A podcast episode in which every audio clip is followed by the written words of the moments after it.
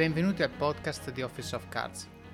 L'ospite di oggi è Stefano Lappa, un mio amico d'infanzia e amministratore delegato di Pronext, che è una società del gruppo Contec.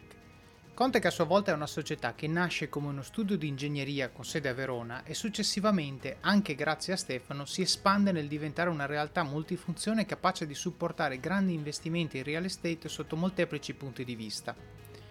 Nell'intervista Stefano racconta il suo percorso e di come, nonostante una laurea in legge e due anni di pratica tradizionale da avvocato in uno studio legale, sia riuscito prima a entrare in una società di ingegneria e poi a diventarne direttore generale a soli 31 anni. Parliamo di moltissimi temi legati alle sue scelte, le lezioni che ha imparato, i consigli che gli sono stati dati e che lui a sua volta dà oggi a chi approccia il mondo del lavoro, strategie di diversificazione del rischio, le capacità di mettersi nei panni del cliente e alla fine parliamo anche di piante. Come sempre vi chiedo aiuto nel supportare il podcast parlandone con i vostri amici e postando sui social. Mio fratello dice che insisto troppo nel chiedere il vostro aiuto e forse è vero, ma volevo spiegarvi il perché lo faccio. Produrre un episodio richiede circa 10 ore tra ricerca, organizzare lo slot con l'intervistato oppure prepararmi sul libro che recensisco, la registrazione, la post-produzione aggiungendo la sigla, controllando i volumi, togliendo i rumori che non ci devono essere, eccetera, eccetera, registrare, scrivere l'introduzione, scrivere i post promozionali, fare la ricerca dei link per le show notes e successivamente poi creare la pagina del blog e eh, ricordarmi di pubblicare tutte le mattine quando il post è disponibile eh, sui vari social per spingere i download. Pubblicando ogni due settimane sono 20 ore al mese oppure 5 ore a settimana e sono ore che tolgo alla mia famiglia oppure al sonno.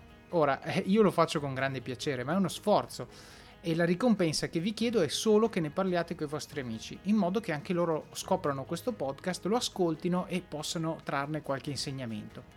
Se l'audience cresce, allora io chiaramente sono molto contento, mi esalto e continuo a farlo, cercando sempre di intervistare persone eh, più interessanti, con punti di vista diversi, eh, leggendo per voi i migliori libri di management e di crescita personale, eh, o magari anche investendo un pochino di più sulla qualità audio di questo podcast. Come sapete io non lo faccio per i soldi, lo faccio solo per aiutare più gente possibile. E tutti i proventi che eventualmente dovessero derivare da questa mia attività in qualsiasi forma andranno reinvestiti o nel produrre contenuti sempre migliori, per esempio una cosa che mi viene chiesta molto spesso è fai i video, ecco se voglio fare i video mi serve equipaggiamento che non ho ma soprattutto mi serve avere una struttura tale per cui quello che io devo fare è solo il video perché se devo fare tutta la post produzione chiaramente non ci sto dentro Oppure, e ve lo dico in maniera molto trasparente, eh, se ci guadagno, tra virgolette, troppo, eh, darò i soldi in beneficenza. Non, non mi interessa trarre profitto personale da questa cosa. Un altro modo per supportare il podcast, come sempre, è comprare il libro Office of Cards oppure andare su it.officeofcards.com barra libri, e eh, cliccare su uno dei libri che trovate recensiti per voi in quella sezione oppure cliccare sul link in alto nella pagina e poi fare il vostro shopping su Amazon. Eh, qualsiasi cosa compriate, una piccola percentuale del valore che voi spendete su Amazon dopo aver cliccato su questo link viene riconosciuta a me. A voi non costa niente e aiuta il podcast nelle maniere che vi ho detto precedentemente. Magari potete comprare proprio il libro di cui parliamo oggi con, con Stefano.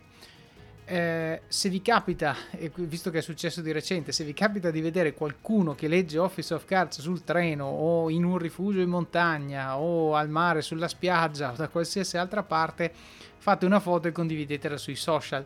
Non avete veramente idea di quanto mi renda felice vedere Office of Cards in the wild. Ho usato questo hashtag, hashtag in the wild fuori nel mondo, vedere che la gente legge, impara, riflette, mi rende veramente eh, molto molto felice.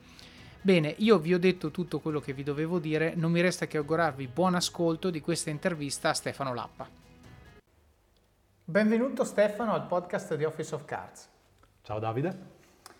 Allora, l'episodio di oggi mi interessa particolarmente perché secondo me parliamo di un, un pivot di carriera che, che tu ci racconterai Uh, di una professione che in Italia almeno è inquadrata come abbastanza definita. No? Quando, quando, eravamo giovani dicevano i genitori no? fai il dottore, fai l'avvocato, fai il commercialista, mansioni che una volta iniziate te le porti avanti per tutta la vita.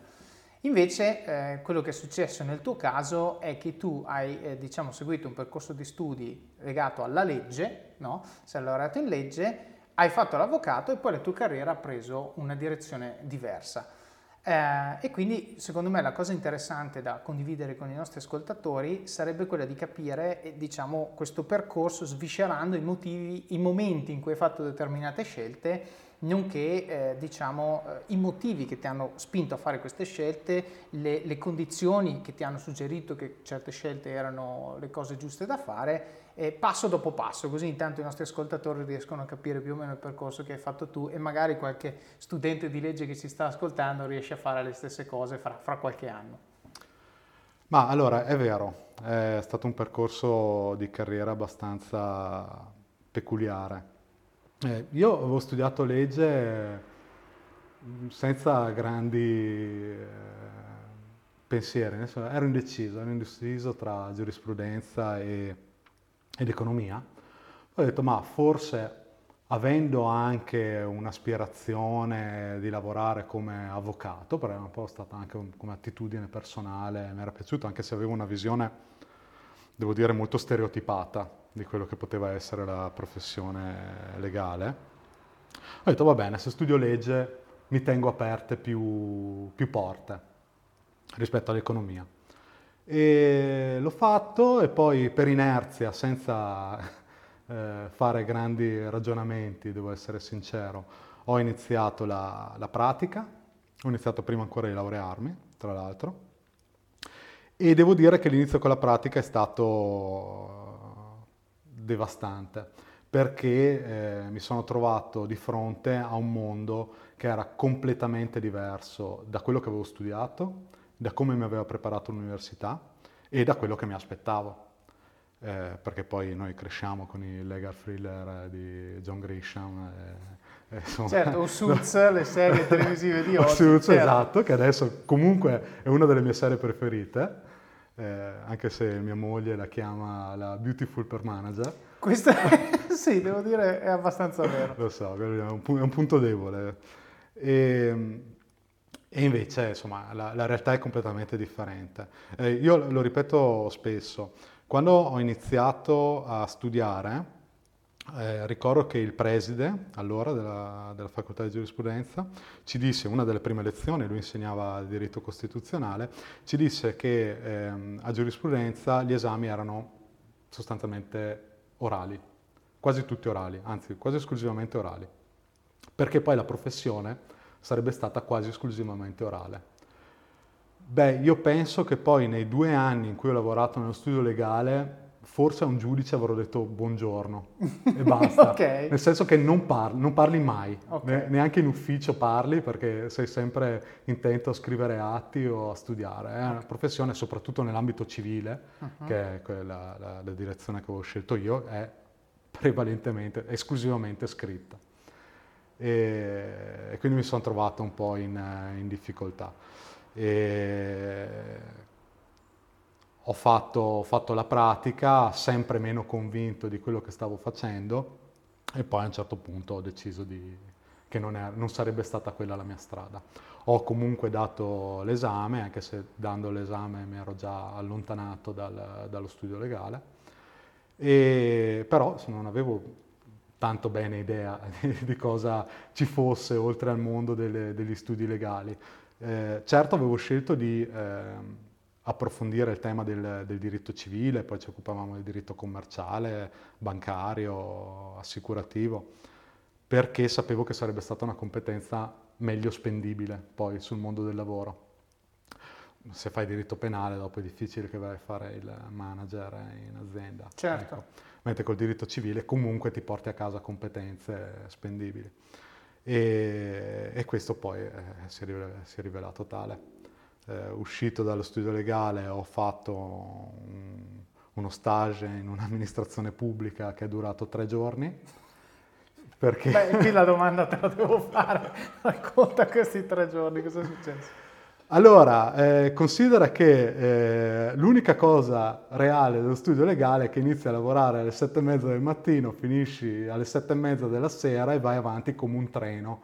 Cioè devi produrre, studiare, approfondire, correre in tribunale, correre dal cliente, cioè assolutamente eh, stressante, frenetica come vita. Non che adesso sia tanto diversa, però insomma... Beh, poi eh, lì eri all'inizio, quindi E poi all'inizio, poi schiavo, no- immagino, non sai no? niente, sei Certo. lo schiavo, sottopagato, non pagato, barra sottopagato, eh, con tutti i timori de- delle prime volte, per cui prima di scrivere una riga su un atto Certo. ci impieghi tre ore, comunque quando l'hai scritta dopo la, la dai al tuo dominus, che ti dà anche l'idea di del- parola, del- di, di certo. quanto sia avanti diciamo, la, la professione, quantomeno in Italia, e, e- e lui te la tira dietro, perché ovviamente insomma, ti, devi, ti devi fare le ossa, ma insomma, ci sta. E da lì andare in, una- in un'amministrazione pubblica, eh, io lì mi occupavo della verifica eh, della documentazione legata alla costituzione delle società di capitali. Quindi dovevo leggermi tutti gli atti costitutivi, gli statuti per verificare che ci fosse tutto, che non ci fossero cose contrarie alla legge, interfacciarmi con, con i notai, eccetera, eccetera. Io credo che in quei tre giorni ho prodotto come tutto il resto dell'ufficio più o meno in un Ok, mese, ok. tant'è che a un certo punto una, quella che era la responsabile del- dell'ufficio mi ha detto ma sai che tu non sei tanto adatto a lavorare in un'amministrazione pubblica? E gli dissi sì, no, è, è vero, lo so, eh, tant'è che sono qua perché sto capendo cosa fare eh, nella vita. Sono stato fortunato perché in quel momento mi è arrivata una telefonata, avevo risposto insomma, a, un, a un annuncio mi è, mi è arrivata una telefonata da parte di Contec, che poi è la, la struttura con cui ancora oggi lavoro, dopo, dopo 11 anni. E, ed, è tan- ed è strano pensare a un avvocato all'interno di una società di engineering quanto è strano pensare a una società di engineering che si rende conto di aver bisogno di un, di un soggetto con competenze che non fossero quelle prettamente tecniche.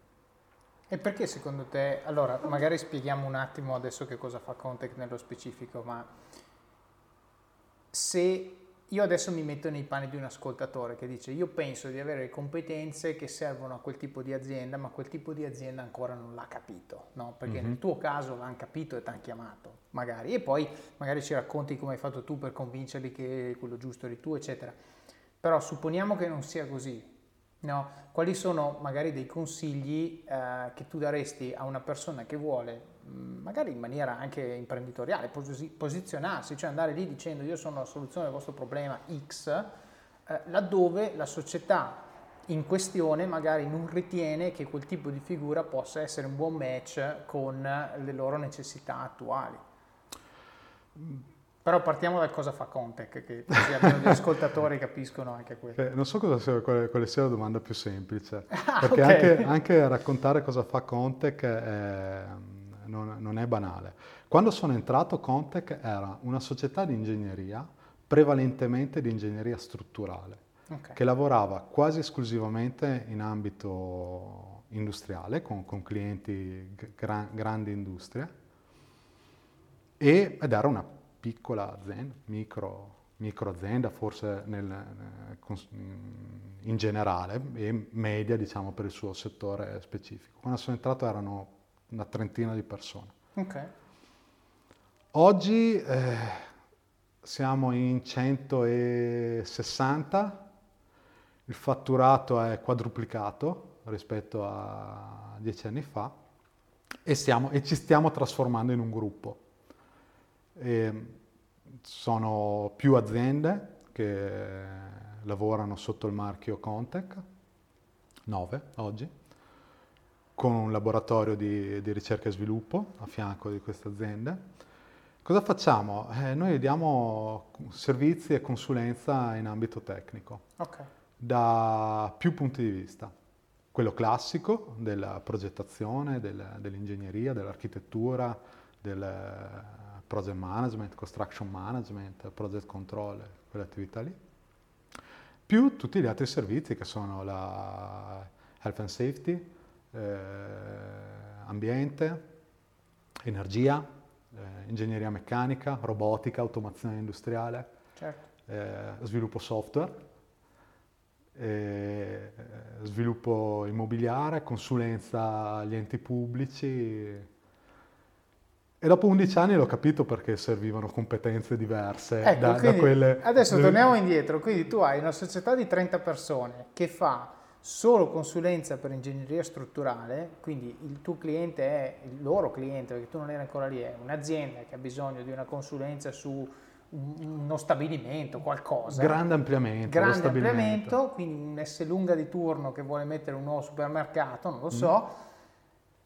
e decide di chiamare sto avvocato con tre giorni di esperienza nella pubblica amministrazione e un paio d'anni di esperienza eh, in uno studio legale. Perché? Il direttore generale del Tempo, che oggi è il, il presidente del gruppo, quando sono andato a, a fare il colloquio, mi disse, io ho la percezione che eh, siamo a, all'inizio di un processo evolutivo importante. Ho certamente la percezione che ci mancano alcuni tipi di competenze. Banalmente eh, c'era anche il tema del, degli appalti pubblici, ad esempio raffrontarsi con eh, gli appalti pubblici, per raffrontarsi con gli appalti pubblici eh, servono competenze che sono eh, eccentriche rispetto a quelle specifiche tecniche. Certo. E poi mi disse ho bisogno di una persona che porti un punto di vista differente da quello a cui noi siamo abituati. Mi disse che eh, loro erano come dei contadini che producono delle pere eccellenti, però c'era bisogno di qualcuno che eh, potesse guardare dall'alto tutta la filiera, che quelle pere le potesse portare al mercato, che potesse fare i prezzi, eccetera. Erano percezioni. E, ho abituato poi ad abituarmi a questo tipo di percezioni, perché noi sono eh, visioni con cui noi siamo soliti eh, lavorare. Tentiamo, abbiamo la fortuna, eh, no, il nostro settore è labor intensive, quindi eh, gli investimenti in fase di avvio di un progetto, di una società sono relativi. Quindi abbiamo tanta possibilità di provare, testare, vedere se una cosa funziona, non funziona, eccetera. No? Eh, fatto un, eh, tu mi odierai per quello che sto per dire, però insomma, fatto un business plan di massima, diciamo bene, è una cosa che ci convince, lo facciamo. E devo dire che quasi tutte le nostre società sono nate così, però per ora eh, sta, Beh, sta andando questo, bene. Nel senso, non ti odio, anzi spettacolo questa cosa, perché io sono un grande fan del pensiero, soprattutto per le, per le, eh, per le piccole imprese in generale, del, della curva di Pareto, no? 80-20, cioè se io riesco a fare un business plan di massima che dimostra che mal che vada non perdo soldi, è abbastanza per partire, perché poi una volta che sono partito svilupperò delle conoscenze che mi permettono di raffinare il business plan ad un livello di precisione al quale non sarei potuto arrivare se non avessi fatto i primi step. Perché tante cose, io sono, sono molto contrario quando la gente arriva da me con un business plan perfetto ti dico, se non hai fatto un mezzo metro di strada, non puoi sapere com'è, com'è la maratona, non puoi sapere come ti sentirai dopo certo. 10 km di corsa. Quindi secondo me è giusto anche avere il livello di precisione proporzionale rispetto al punto in cui sei. All'inizio, quando non ho ancora mosso un dito, un business plan di massima, secondo me è, è molto buono. Ma allora, il direttore generale ha avuto questa percezione e quindi questo è il motivo per cui lui ha chiamato te ma qual è il motivo per cui tu hai applicato al lavoro? Perché tu questo non lo sapevi quando hai applicato. No. Ehm... Cioè cosa pensavi di poter portare o perché pensavi di poter essere credibile per quel tipo di, di azienda, di, di, posizione? Allora, due motivi. Intanto ehm, la, la, posizione che stavo cercando era quella di un eh, responsabile del sistema di gestione per la qualità. Formalmente era quello l'inquadramento. Siamo a eh, nel 2007 e quindi i sistemi di gestione della qualità avevano ancora un certo fascino, forse eravamo già nella fase finale di tutta quell'ondata che è arrivata tra 90 e 2000 e mm, avevo cominciato un po' a studiarli quando ero ancora nel, mm, nello studio legale, le, le ISO, la 9001 eccetera, e quindi mm, sì, mi, mi, interessava. Sapevo che anche quella era, sarebbe stata una competenza eventualmente spendibile anche okay. altrove. E dall'altra parte, uno dei motivi per cui avevo lasciato il, il precedente lavoro, che tra l'altro siamo lasciati anche molto bene con, con, con l'avvocato che, che, mi seguiva, eh, era che eh, avevamo avuto entrambi eh, l'intuizione che eh, le, la, la, professione legale è assolutamente arretrata, anche, soprattutto dal punto di vista organizzativo. Si cominciavano ad affacciare le prime società tra professionisti, le prime forme aggregative in forma societaria anche tra, tra, tra avvocati e, e, quindi avevamo cominciato a ragionarci. Poi eh, lui non aveva voluto fare questo passaggio. Uh-huh io mi ricordo, mi ero messo lì, avevo studiato, avevo fatto un piccolo business plan anche lì, eh, avevo scritto gli, gli, statuti, eccetera, poi era, mancato, era, mancata la volontà di fare questo passaggio, di strutturarsi come società organizzata e questo mi, ha, mi aveva fatto dire definitivamente basta. Quando ho visto questa, questa posizione, ho visto società ingegneria, ho detto ma cos'è una società ingegneria? Sono andato a, studiare società ingegneria, definizione di società ingegneria. Su no? Wikipedia, sì, certo. Non avevo la, la, la minima nozione. Certo. E ho detto, caspita, questa cosa qua è quella che volevo fare io e, e che non ho potuto fare con la professione legale. Stiamo sempre parlando di servizi, stiamo sempre parlando di servizi intellettuali. Questo episodio è supportato da Scalable Capital, il tuo compagno ideale per iniziare a investire in modo semplice, sicuro e conveniente. Con oltre 600.000 clienti, Scalable è una piattaforma regolamentata e questo è molto importante ragazzi, perché vi offre una possibilità di investire in azioni, ETF e fondi partendo solo da un euro. Ma perché dovreste iniziare a investire? È semplice. Primo, l'inflazione, che se aumenta di questo passo diminuisce di molto il nostro potere di acquisto. Secondo, se pensate oggi che la pensione che avrete quando ci andate a 80 e passa anni vi permetterà di sostenere lo stile di vita che avete, beh, vi faccio tanti auguri. E il terzo, beh, per chi ne ha, i figli. Io ad esempio ho un fondo per le mie bambine, piani di accumulo per me, investimenti diversificati per obiettivi che hanno orizzonti temporali diversi. Con Scalable puoi dare forma ai tuoi obiettivi di investimento e sfruttare appieno il suo potenziale per far crescere i tuoi risparmi nel tempo. L'importante è iniziare per step e Scalable non ti permette solo di acquistare azioni o ETF, ma anche di imparare come funziona il mondo degli investimenti. Scopri di più su come Scalable può trasformare il tuo approccio agli investimenti visitando il link in descrizione. Ricorda, con Scalable il tuo viaggio finanziario può iniziare solo con un euro. Non aspettare, investi nel tuo futuro oggi stesso con Scalable Capital. Insomma, eh, quella cosa lì mi aveva convinto. L'altra cosa è che eh, mi fu detto che avevo davanti una, tutte le possibilità, che dovevo costruire io il mio ruolo all'interno Questo di Questo dal, dal, direttore generale. Esatto. Quindi secondo me la riflessione che faccio io sentendoti parlare mi piace molto perché sostanzialmente rompe il canone tipico ed è una cosa che si applica anche a me nello stesso modo negli stessi tempi, perché io quando mi sono laureato in ingegneria elettrica, il primo lavoro sono andato a fare l'ingegnere elettrico in Siemens. Perché? Per, per inerzia, non esatto. perché mi piacesse. Poi ho fatto una riflessione analoga alla tua dove mi sono astratto dal lavoro e ho cercato invece di ragionare su che cosa mi piaceva del lavoro che facevo, cioè non faccio l'ingegnere perché ho studiato ingegneria, ma faccio l'ingegnere perché mi piace la matematica, quella è la cosa che mi piace e ovviamente facendo l'ingegnere capita che la usi, certo, ma fai anche tante altre cose che alla fine del lavoro non ti piacciono.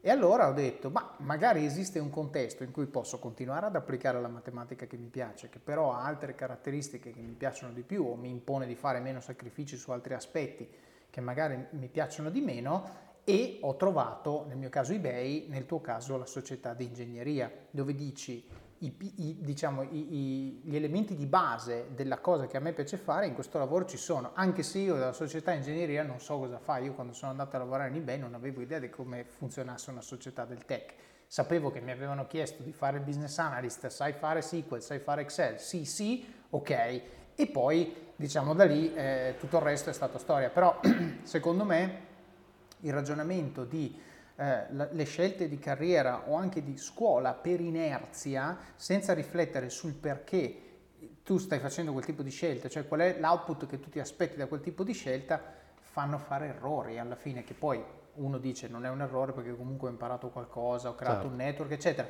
Però quei due anni di carriera non sono serviti a spingerti nella direzione giusta. Poi in qualche maniera ci sei arrivato, però quella è secondo me la riflessione, la riflessione che ha più senso fare eh, anche per uno studente che magari si affaccia al mondo del lavoro oggi senza sapere che cosa vuole fare. Domandati che cosa ti piace, domandati quali sono i compromessi che tu vuoi arrivare a fare. Infatti, diciamo, questa scelta più le mie scelte successive sono quello che mi hanno spinto poi a creare la Job Compass che ho messo in, in Office of Cards. Proprio partire dal- dai, dai, come si dice in inglese, dai first principles, quindi quali sono le cose che veramente mi piacciono, le cose che veramente non mi piacciono e poi cerco di ragionare se in quel lavoro ci sono tante più delle cose che mi piacciono possibili, tante meno delle cose che non mi piacciono possibili. Quindi questa secondo me è una grande, grande lezione eh, che si applica a me e che chiaramente ci sei passato tu entrando in questa società di ingegneria. Quindi sei entrato come responsabile di gestione del controllo qualità formalmente, però ti ho detto, senti, vai lì, cerca di capire quali sono i problemi, poi torno da me e vediamo se... Giusto? Più o meno è andata così, più o meno è andata così. Sono entrato per, eh, per seguire la qualità, poi in realtà ti rendi conto da dentro che c'era un un mondo, perché poi le esigenze, eh, questa è un'altra cosa che ho visto ripetersi quasi sempre ne- nel, corso di questi 11 anni. Eh, ti accorgi dei, dei problemi o delle opportunità eh, a seconda delle persone che, che hai di fianco. Eh, tante volte è capitato di assumere persone che non avevano ehm, un, un ruolo specifico, e- ma subito dopo che, che entra quella persona, quella personalità, quella competenza, si crea, si crea il, quel filone di business, eh, quelle, quelle attività, quell'esigenza. eh, e così era stato anche per me, eh, devo essere sincero. Quindi una volta dentro, eh, anche le, le persone che già lavoravano nell'azienda erano stimolate a porsi problemi, a sottopormi questioni. E poi, essendo al tempo, insomma, non che adesso siamo una grande società, però insomma, al, al tempo eravamo certamente molto più piccoli, e c'era molta vicinanza anche con, eh, con i clienti. Noi abbiamo la fortuna di avere come clienti sostanzialmente mh, grandi aziende o multinazionali, Mhm. eh, prevalentemente su, su territorio nazionale, ma insomma qualcosa anche all'estero. E entrare subito a contatto con quel tipo di clientela, insomma, già, già di per sé è affascinante. Affrontare i problemi di quel tipo di aziende come consulente esterno è qualcosa che subito mi ha, mi ha preso. E ricordo che dopo due giorni che ero lì c'era un appuntamento con il direttore generale di una banca, avevano un problema legato allo sviluppo di un project financing e per cui vennero da me e fa, eh, niente, ci hanno chiamato per questa cosa qua. Tu cosa sai project financing? Ho detto, entro domani mattina so qualcosa. ok, ok. E metti lì, studi, affronti cose nuove e dopo ne vai a discutere con il direttore generale della banca Beh, dopo lì- due giorni di lavoro. E lì mi viene da dire i due anni di studio legale in cui non hai speso una parola perché probabilmente facevi questo dalle sette e mezza della mattina alle sette e mezza della sera, Esatto. ricerche, beh, ti, ti è venuto come skill fondamentale. Esatto, l'ho spostato la notte perché dopo di giorno devo parlare. Certo. Oggi al contrario passo le giornate sostanzialmente a parlare. Ok, No, no. ok. Ho una produzione, tra l'altro Ok. io sono, in generale sono una persona che ha- produce non tantissimo. eh, ecco. Ok, ok. Eh, eh, però insomma passo le giornate tra riunioni, Certo. eh, clienti, si è completamente ribaltato. Beh, quel- che però voglio dire è un punto di arrivo che diciamo riesci a eh, raggiungere nel momento in cui hai fatto abbastanza miniera, perché Vabbè, per certo. avere cose da dire devi avere contenuto, no? quindi questo infatti tanta gente non capisce che tante volte eh, io vedo magari in qualche giovane ambizioso così il potenziale per arrivare lì c'è, però per potertela cavare in situazioni dove di fronte c'hai il grande cliente della multinazionale che non è l'ultimo pirla, no? usando un po' la parola, eh, devi, cioè, devi saper tenere le briglie in quel, con- in quel- in quel contesto e non c'è modo migliore che non aver passato anni in miniera e dire ok, io so cosa sto facendo, so cosa posso prometterti e so cosa assolutamente non devo prometterti perché non posso consegna- eh, consegnarlo. Insomma.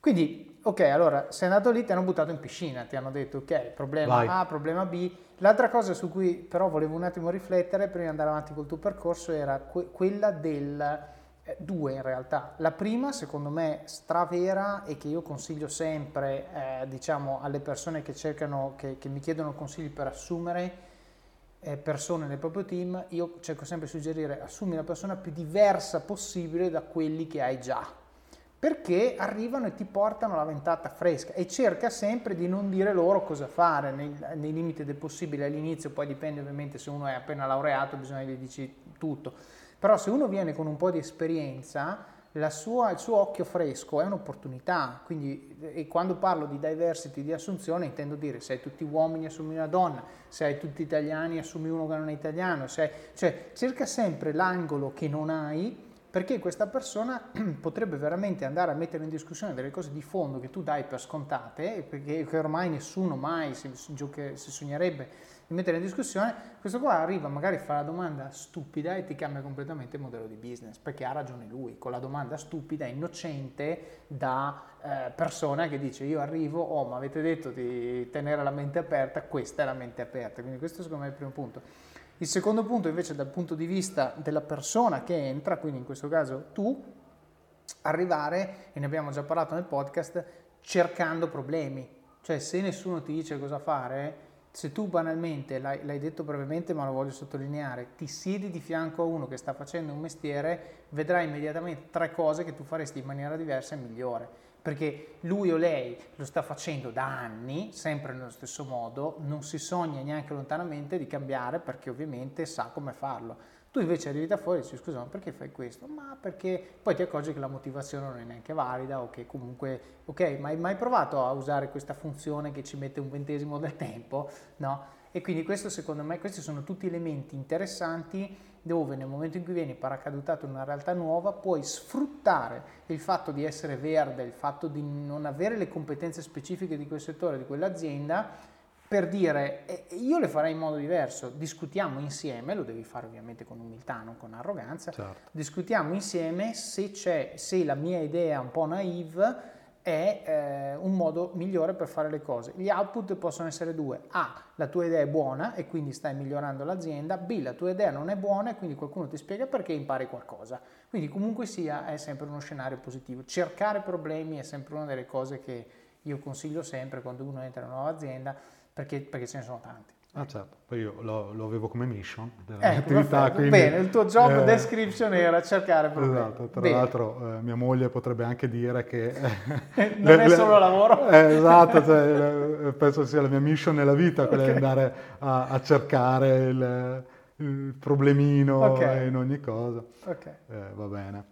E, e, niente, poi eh, mi sono trovato in un momento di, appunto, in un momento di, di espansione e quindi ho visto nascere le, le, prime società del gruppo, quindi ho avuto la possibilità di lavorare su un'azienda nascente e di vederla nascere, di vederle svilupparsi e questa è una fortuna incredibile. Certo, quindi c'è anche l'elemento momento giusto, no? che ovviamente se l'amministratore delegato, il direttore generale aveva quel tipo di visione, tu, la tua assunzione è stata una delle mosse che probabilmente lui ha fatto per, eh, per portare no, l'azienda. Poi eravamo in, in, un, in, un, momento di passaggio generazionale.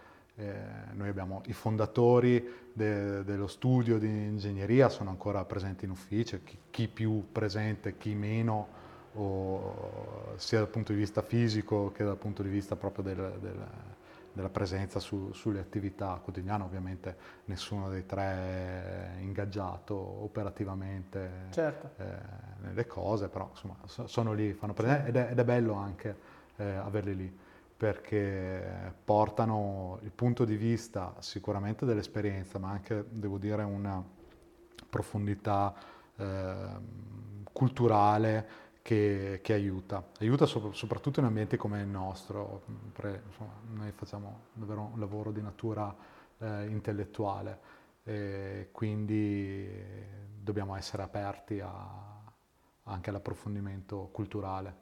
Certo. È difficile, soprattutto in, in alcuni campi, però insomma, non possiamo esimerci dal farlo. E la loro presenza lì, perché sono anche uomini di cultura, eh, è sicuramente...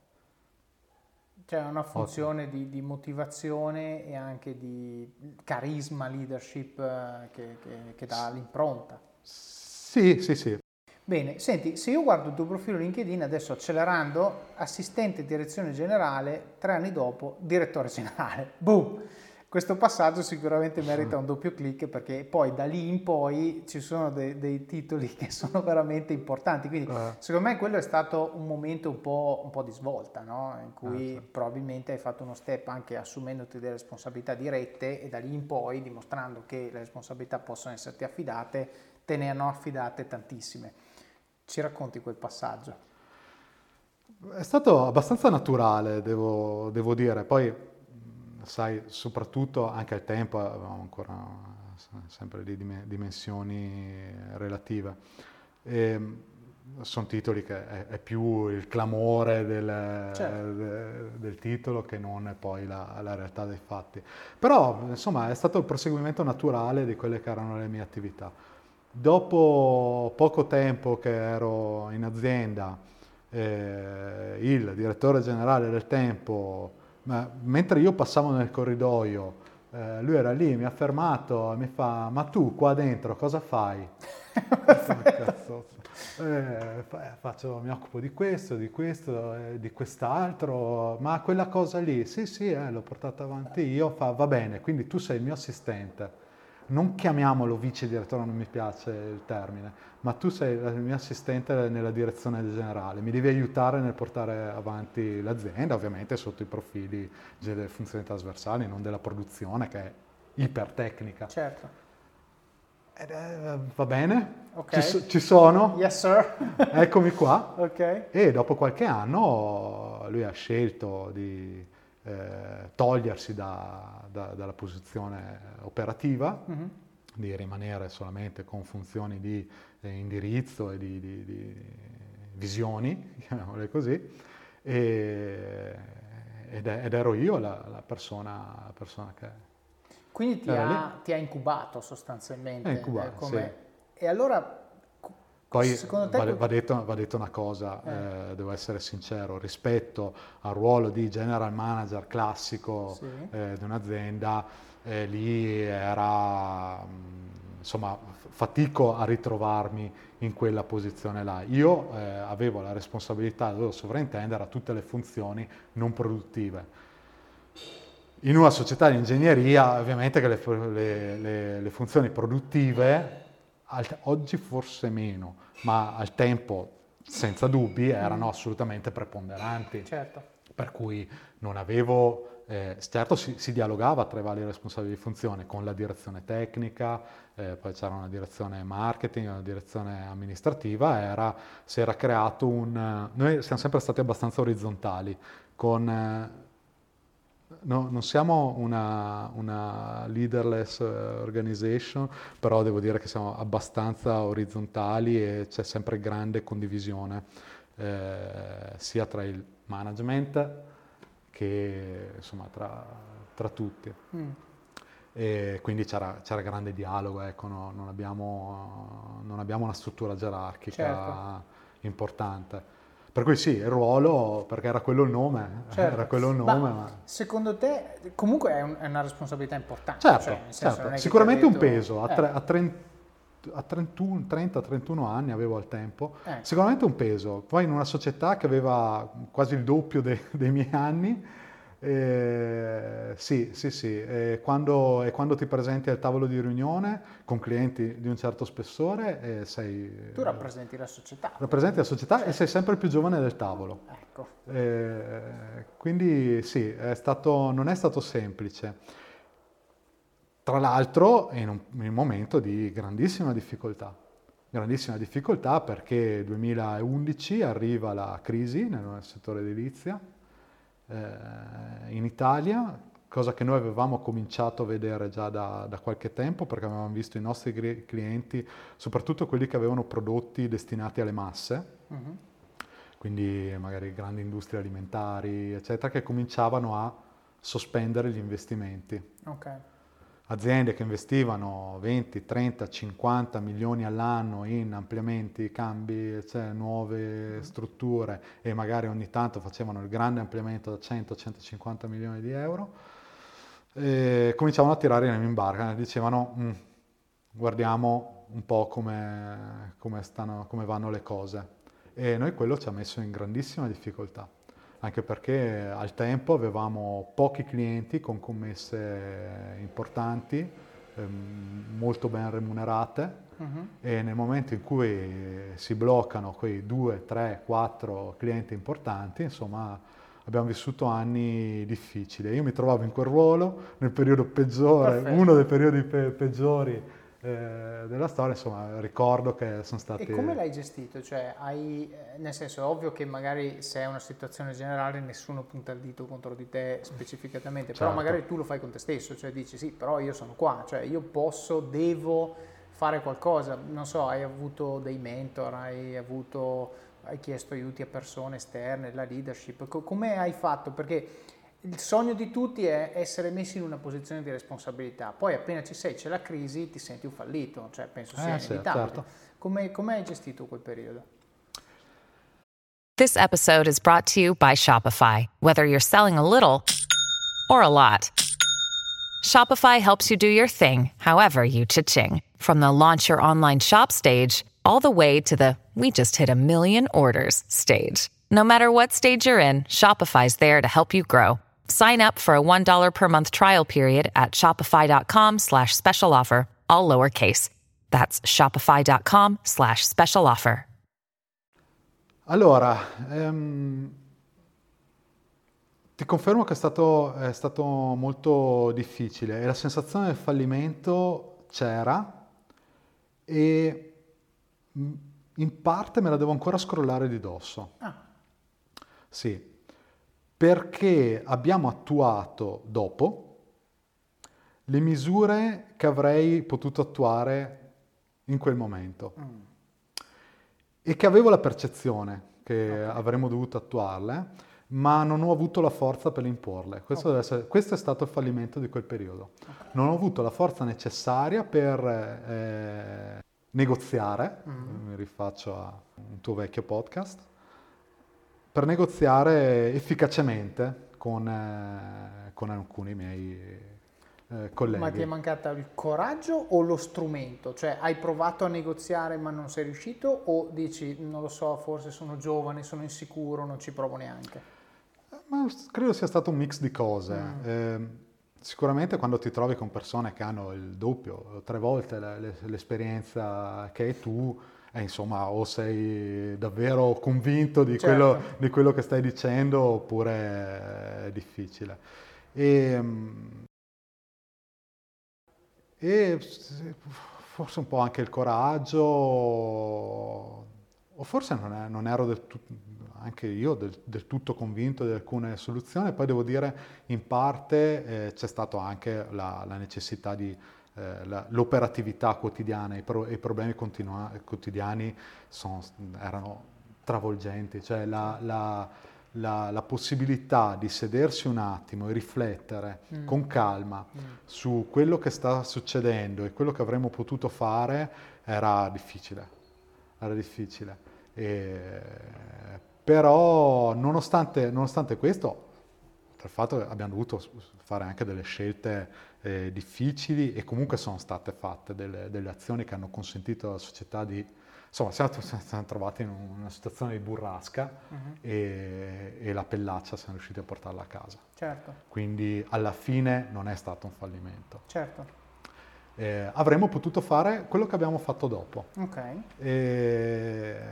Che è stata la parte di crescita, no? Che poi è, sta, è stata, sì, assolutamente. Perché alla fine Noi... si tratta di diversificare. Adesso astraggo un attimo e spoilerò la storia, però il concetto è se il tuo core business non va bene e sei nel B2B, hai un controllo talmente basso su quel, sul tuo cliente, perché alla fine è lui che determina la gran parte del tuo business, che la cosa migliore da fare se le finanze te lo permettono è diversificare, andare magari a fare prodotti o servizi in settori che sono meno in crisi in modo che stai sostanzialmente con un portafoglio di azioni, investimenti, stock e bond eccetera eh, lì avete fatto la stessa cosa, giusto? Questo, questo, è uno dei motivi che ci ha consentito di passare, di passare indenni in quel periodo di burrasca, perché noi già nel 2008, tra il 2008 e il 2009, avevamo dato vita alla seconda azienda sotto, sotto il nostro marchio, che cominciava a diversificare il, il servizio, anche se si trattava di fatto di uno spin-off di alcune nostre attività che erano state messe in una struttura autonoma. Erano attività di che rendevano, che rendevano bene ma che facevano fatica a crescere okay. all'interno della struttura consolidata, 50 anni di storia con i fondatori lì presenti, che è un vantaggio, ma da un certo punto di vista insomma è anche un, un peso. E allora si è avuta la, la, la, l'intuizione, la, volontà di dire, boh, prendiamo quella cosa lì, che peraltro rende benissimo con delle marginalità notevoli, la mettiamo fuori con un passaggio in più, perché, perché noi nostre, nelle nostre aziende non abbiamo mai quote di controllo. Okay. Noi partecipiamo, e però il controllo lo lasciamo sempre alle persone che, che sono chiamate a sviluppare certo. l'azienda. Certo. E, fondando su questo sul principio che le nostre sono aziende di servizi appunto intellettuali sono società di capitali, ma il nostro capitale non esiste. Cosa sono? I computer, i tavoli, un po' di investimenti nel software, ma non è che abbiamo, non abbiamo le macchine. Certo. E il nostro capitale sono, sono le teste delle persone. E, e, nel momento in cui fondiamo una società di capitali, la fondiamo su, sulle teste delle persone. Sono loro che devono eh, controllare l'azienda, svilupparla come meglio credono e, eh, e, vedere il loro successo professionale nel successo eh, dell'azienda. E poi noi gli diamo tutto il, il supporto eh, dal punto di vista organizzativo, amministrativo, finanziario, eh, marketing, insomma, quello certo. che serve oltre ovviamente alla commerciale, senza dubbio, e l'appoggio, l'appoggio nelle, nelle decisioni, in consiglio, eccetera. E questa è una formula che, che oggi sta funzionando. Al tempo avevamo iniziato a farlo, è quello che ci ha consentito anche di tenerci a galla, perché devo dire anche nel momento di crisi complessivamente non siamo mai calati. Mm. L'attività di progettazione era certo, crollata, i cantieri si sono fermati, ma nel frattempo cresceva l'altra. Okay. E quindi eh, questo ci ha, ci ha, tenuto, è stato uno dei motivi per, per cui siamo riusciti a, a rimanere a galla. Certo. E... Beh, per fare un parallelo, poi adesso torniamo al, al, ruolo che hai avuto tu in tutto questo, per fare un parallelo magari familiare a tutti, eh, Apple, orlo della crisi fine anni 90, si inventano l'iPod. Lo cavalcano per dieci anni, poi di nuovo crescita più o meno ferma, si inventano l'iPhone, si inventano l'iPad, creano nuovi mercati, poi anche quello sta cominciando ad arrivare a plateau, esce l'Apple Watch e anche quello cresce. Adesso, momento storico dove Apple per la prima volta si ritrova che hardware non riesce più a buttarne fuori, hanno deciso di puntare sui servizi certo. e quindi adesso stanno ribilanciando, spostandosi sui videogiochi, le, le serie tv, la musica, con degli, le news, con degli abbonamenti mensili proprio per un discorso di diversificazione, perché tante più se io ho il piede in tante scarpe, qualcuna un giorno andrà male, ma le altre mi aiuteranno a offsettare. Quindi sicuramente questa strategia è una strategia interessante che però è esattamente la stessa strategia che tu hai avuto quando hai scelto legge, se ci pensi, perché tu hai detto io ho fatto legge per tenermi aperte il più porte esatto. possibile. Questo secondo me è veramente una riflessione da fare perché io cerco sempre, quando penso alle scelte che faccio, anche scelte di carriera, se vado a lavorare in quell'azienda, se vado a lavorare in quell'altra azienda, ne abbiamo parlato anche e soprattutto con Andrea Maffioli che aveva sempre detto io penso al più uno nella mia carriera, cioè se vado a fare questo poi cosa vado a fare? Mm-hmm. Quindi quest'ottica di eh, pensare sempre allo scenario in cui la cosa che eh, stai per andare a fare arriva al capolinea, vuoi perché l'azienda va male, vuoi perché hai finito di imparare, vuoi perché hai litigato con qualcuno. Può succedere che comunque fra due o tre anni basta. E, e poi, cioè in che posizione sarò poi? E allora a questo punto, se tu all'epoca di questa crisi avessi pensato in che posizione sono se il mio business è solo questo e i miei tre clienti mi mandano tutti a quel paese, sono morto. E quindi allora dici, ok, cosa faccio? Diversifico o cre- cresco il numero di clienti? Eh? Oppure dici, siccome i clienti sono tutti in un settore, se quel settore va giù e quei settori sono ciclici, quindi prima o poi va giù, cosa faccio? Vado a fare investimenti laterali adesso che me lo posso permettere per cercare di far sì che quando la crisi ci sarà, e ci sarà, avrò delle cose che invece sono in, in, in crescita. Esattamente così, esattamente così. E non ultimo il fatto che dal punto di vista commerciale avere più porte d'ingresso a, presso i clienti è sicuramente vincente perché la grande struttura di progettazione ha bisogno del grande intervento e questo quante volte capita che un'azienda fa un ampliamento o il nuovo eh, palazzina uffici la nuova sede dell'Apple la faranno una, la prossima la faranno fra 60 anni, certo. anche perché gli è costata 15 volte quello che doveva, eh, bellissima però, insomma, certo. questo è dato di fatto. E, e, invece se gli vendi anche la, se gli proponi anche la consulenza in ambito eh, HSE, eh, bene, hai un'altra porta d'ingresso e sei sempre a contatto con il cliente. Certo. Se hai esperti in legge, che curano un servizio di aggiornamento normativo per il tuo cliente, grande sviluppatore immobiliare o grande eh, gestore di, di, immobili, sei sempre lì al fianco del building manager, del property manager e nel momento in cui avranno bisogno anche del, del servizio, tu sei lì perché il grande problema dell'attività commerciale per servizi come quelli è che tu non puoi andare in giro con eh, la brochure e andare a parlare con eh, top management o con l'imprenditore e dirgli ma io sono capace di progettare i grandi interventi. Certo, perché, perché magari non gli interessa. Eh, 29 volte su 30 ti dice sì ma io non devo fare grandi interventi, al massimo sto facendo piccole manutenzioni nei miei certo. stabilimenti eh, è difficilissimo beccarlo nel momento in cui devono fare quell'investimento e nel momento in cui devono decidere a chi affidare il, certo. eh, il servizio. E anche quando li becchi nel momento giusto magari non scelgono te, quindi comunque... Cioè, e poi hai una possibilità su X certo. di, di, prenderle, tra l'altro in un mercato, quello dei, della, della, progettazione in Italia che è davvero difficile perché il 98% dei nostri competitor sono piccoli studi da una a tre persone di cui due sottopagate. Certo, e quindi ti possono... Eh, noi, eh, noi, no, no, no, noi come apriamo la porta del, dell'ufficio costiamo già più di, certo. di, questi, insomma è difficile e non c'è ancora, eh, non, è, non si è ancora in, mm, eh, instaurata del tutto la, la eh, l'idea anche per le grandi aziende di affidarsi alle grandi engineering certo. per, per, seguire i loro lavori. C'è ancora l'idea che basta che chiami l'architetto certo. o l'ingegnere e ne vieni fuori. Lo studio. Ma oggi, certo. oggi ed è uno dei, dei, motivi per cui ci siamo anche strutturati in questo modo, oggi affrontare un lavoro, qualsiasi lavoro, che si tratti di energia, che si tratti di architettura, ingegneria o sviluppo software, ha una complessità tale per cui la figura del, del, piccolo studio non ha quasi più motivo di esistere. Certo che ci può essere la boutique, certo sono nicchie di mercato che continueranno certo. a, ad esistere, però affidarsi a uno con il livello di complessità che c'è oggi a livello normativo, finanziario, eh, di eh, leggi sulla, sulla, sicurezza sul lavoro, amministrative, certo. burocrazia. Certo cioè tu dici il bisogno ce l'hai, la domanda è se gestirai tu la complessità di avere 75 fornitori ciascuno per ciascuno dei problemi oppure se sposti il problema su un fornitore che ti offre tutti i servizi. Tu dici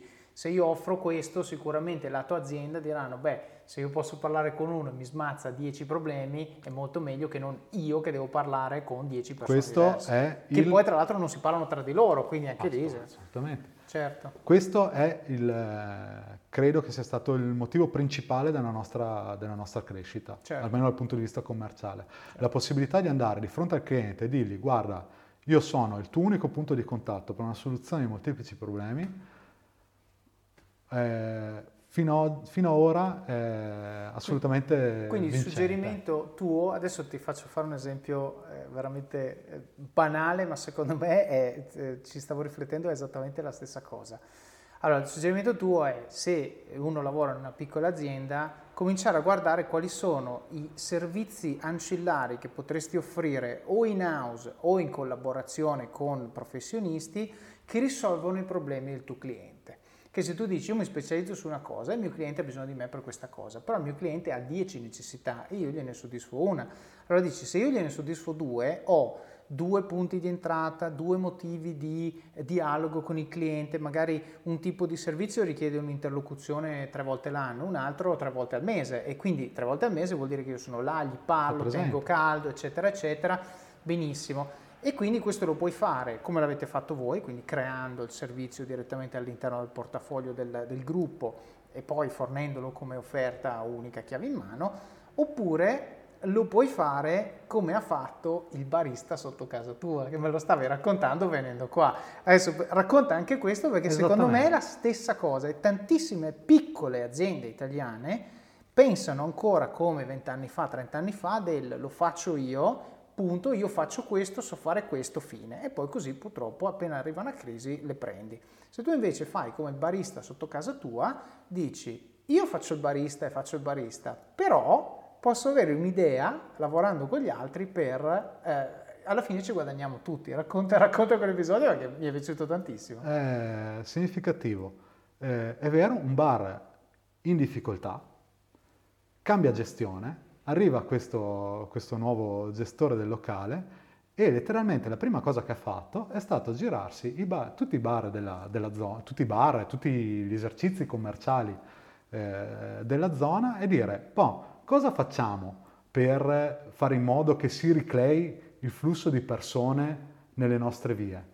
Perché quello è il tema, tu devi far passare 2000 persone per portarne 20 dentro il tuo locale, ma 2000 persone non saranno tutte interessate al caffè, ci saranno quelle interessate alla bistecca, quelle interessate alla frutta, quelle interessate a comprarsi lo shampoo perché devono andare dal barbiere. Allora lui ha, la prima cosa che ha fatto è stato fare sistema, fare sistema con tutti gli esercizi commerciali della zona, cominciare a creare eventi per fare in modo che le persone conoscessero gli esercizi commerciali della zona e io sono vittima di questo suo lavoro. Certo. Ti raccontavo che non ho mai vissuto il mio quartiere, io vivo in, una casa, tra l'altro non è esattamente invisibile passandoci, eh, certo. passandoci di fronte, ho abitato a 800 metri di distanza per 25 anni e non l'avevo neanche mai vista. Ma perché? Perché il mio quartiere non era nel mio orizzonte. Certo. Ho sempre lavorato altrove, no? ho anche le, le, le scuole, le ho fatte eh, le ho fatte altrove, prima non avevo mai girato a piedi il mio quartiere. Questa cosa qua, ovviamente, anche con i bambini, eh, certamente aiuta. Questa sua eh, capacità di fare sistema, la capacità del, del, del, barista. del, barista. di fare sistema, di creare eventi, di fare la notte bianca, di fare il pomeriggio per i bambini, di portare qua il carnevale o la sede staccata, tra virgolette, del Tocatì che è il Festival Internazionale Giochi di Strada. Eh, sì, qui diamo un punto di contesto. Non... Siamo a Verona eh, e questo è importante dirlo perché secondo me eh, eh, quello che stai dicendo tu, io lo vedo capitare molto nelle città piccole dove la gente prende poco i mezzi pubblici, perché alla fine se noi ci spostiamo con l'auto abbiamo il punto A che è dove l'abbiamo parcheggiata e il punto B dove dobbiamo parcheggiarla. Tutto quello che c'è in mezzo tendiamo a non, non vederlo. E, e questo è un problema, perché la gente ormai a piedi non va più. Se io vivo a Londra io vedo tutto perché mi sposto a piedi e coi mezzi, quindi sono co- completamente consapevole di quello che c'è intorno a me, ma se io vivo a Verona, sicuramente qui non prenderò l'autobus per andare a lavorare, prendo la macchina e quindi il macellaio che c'è appena dietro l'angolo non so neanche Vabbè. che c'è perché non ci vado mai. E quindi cosa ha fatto il tuo barista? Ha fatto PR e marketing, punto. Però lui ha detto, io non voglio vincere io, perché deve essere una cosa dove vinciamo tutti perché alla fine quello che tu vuoi come retailer, come possessore di una finestra che dà su una strada, perché questo sei, tu vuoi che la gente ci cammini davanti. Poi sta a te fare il tuo lavoro bene per far sì che il cliente che venga torni. E lui cosa ha detto? Io faccio il caffè, perché questo faccio, sono barista, le patatine, so qualcosa. Però non voglio fare la carne, mi metto d'accordo con quello che fa la carne, il quale per 25 anni probabilmente si è affidato agli stessi 50 clienti e quello che ha fatto Rakan ha detto, vabbè dai, magari un po' così mm, stupito dell'idea, proviamo, non lo so. Mi raccontavi prima che ha fatto sold out, che non aveva Quando fanno gli eventi, assolutamente sold out. Questo. C'è la possibilità di andarsi a comprare le cose nei negozi a fianco e mangiarsene nei tavolini del bar. Quindi assolutamente atteggiamento inclusivo. Portandolo in azienda, questo è quello che noi abbiamo provato a fare, è quello che dovrebbero fare tutte, anche le piccole strutture, soprattutto i piccoli studi, le, le, le, micro, le micro aziende, partnership, essere inclusivi. Eh, perché, perché, oggi non puoi permetterti di, di essere lì da solo eh, in mezzo a, tra l'altro in mezzo a, a una situazione che è assolutamente certo. difficile, mutevole. Certo. Eh, come fai? Come certo. fai a stare lì e a vendere la tua magari ipercompetenza, ma che da, là, da un certo punto di vista è una microcompetenza? Il tuo cliente che è di fronte ha, di fronte, ha un, uno scenario enorme, eh, ha un punto di vista di cui tu sei la, la minima parte. E come fai ad andare solamente a parlargli di quella cosa? Questo lì? secondo me è il punto, l'hai detto veramente bene, secondo me è veramente il punto focale. Il punto focale è che tante PMI italiane si concentrano sul loro prodotto e non si mettono nel punto di vista del cliente, che ha mille problemi e mille opzioni per ciascun problema, che se, se tu lo facessi probabilmente metterti nei panni della persona alla quale stai cercando di vendere, riusciresti a capire esattamente come devi posizionare il tuo prodotto, servizio, quello che è, per essere attrattivo ai suoi occhi, che non è semplicemente un discorso di prezzo, ma è un discorso di rimuovere frizione, un discorso di coprire varie problematiche, un discorso di tranquillizzarlo alla fine, perché questo il cliente quando paga sta pagando per stare tranquillo che il lavoro verrà fatto bene e che deve avere pochi sbattimenti, questo è quello che certo. sta comprando. Soprattutto quando poi vendi una, un servizio che non ha, non ha nulla di, di, di, non lo, non lo certo, vedi, non, non lo vedi, certo. non lo vedi, quindi è tutto basato su, su fiducia, su, eh, tu devi, devi, dare la fiducia che, eh, al tuo cliente di risolvergli un problema e il suo problema non sarà mai quello di eh, avere l'impianto perfetto. Il suo problema è sempre maggiore. Il suo problema è che gli uffici il primo di ottobre devono essere pronti perché ha 250 persone che ci entrano dentro. Quindi fai quello che vuoi, ma le 250 persone il primo di, di, ottobre devono entrare dentro. Certo. Il suo problema è che ha 3.000 persone in cantiere che non si devono eh, magari su una grande infrastruttura che non si devono fare del male. Hiring for your small business? If you're not looking for professionals on LinkedIn, you're looking in the wrong place. That's like looking for your car keys in a fish tank. LinkedIn helps you hire professionals you can't find anywhere else, even those who aren't actively searching for a new job but might be open to the perfect role. In a given month, over 70% of LinkedIn users don't even visit other leading job sites. So start looking in the right place. With LinkedIn, you can hire professionals like a professional. Post your free job on linkedin.com slash people today. Eh, il suo problema è che ha una bolletta da 50 milioni di euro eh, che rischia di... mette in piedi nelle baracche da, da, miliardi e rischia di mangiarti tutto l'utile. Certo. Penso a una grande GDO. Eh, fatturano miliardi, però se guardi alla fine il eh, l'utile netto che, che, eh beh, che riescono certo. a produrre è abbastanza, abbastanza, limitato. Su una bolletta elettrica ti sale, una bolletta da 50 milioni, ti sale del 10% il costo dell'energia, boh.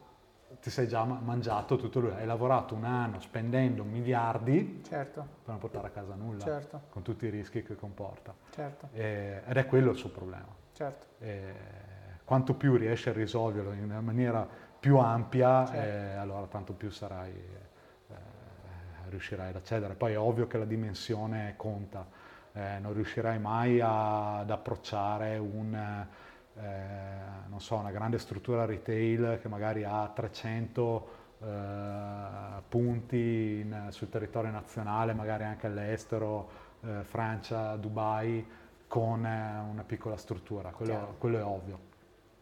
Però, però, sicuramente ecco, l'iperspecialista chiuso nel suo, nel suo ufficetto, nella sua piccola, piccola officina, ce lo, vedo, ce lo, vedo, poco, ce lo certo. vedo poco. Poi magari sì, ma magari all'interno di un sistema. Esatto, quello è il discorso. Cioè, se tu dici io faccio questo, lo faccio molto bene, voglio continuare a fare questo, però non lo faccio con, lasciami passare, con l'ottusità di dire questo sarà sempre abbastanza, perché magari saranno i giorni in cui non è così ma se lo fai con la mente aperta di capire quali sono le esigenze della persona a cui vendi e fai sistema con persone che fanno servizi ancillari al tuo che servono al cliente, riesci ad avere sempre un piede dentro la porta, riesci ad avere sempre il polso di come stanno andando le cose, proprio perché tra l'altro se becchi queste commesse, se sei uno studio piccolo ne becchi poche, perché la tua capacità di produzione è questa. Eh, e quindi vuol dire che le interazioni che tu hai con i clienti sono quelle che sono, può essere che ti, ti perdi completamente l'inizio di una crisi cioè che lo vedi sei mesi dopo, quando magari sono tutti in crisi, non c'è nessuno che ti prende e a quel punto cosa fai? Come la paghi la minestra? No, se invece hai ah, magari il contatto con quello che offre, non so, i servizi software, che gli fa l'IT e che gli dice, ah sai, stanno cominciando a tirare indietro sui computer nuovi, hanno, sono passati da due anni di replacement a tre, cominci a dire ok, aspetta un secondo, cosa sta succedendo? Magari gli offri un caffè per capire cosa sta succedendo e, e, e, ti, e ti strutturi finita la prima parte di questa intervista e nel prossimo episodio la restante metà dell'intervista con Stefano Lappa. Grazie di tutto, alla prossima settimana.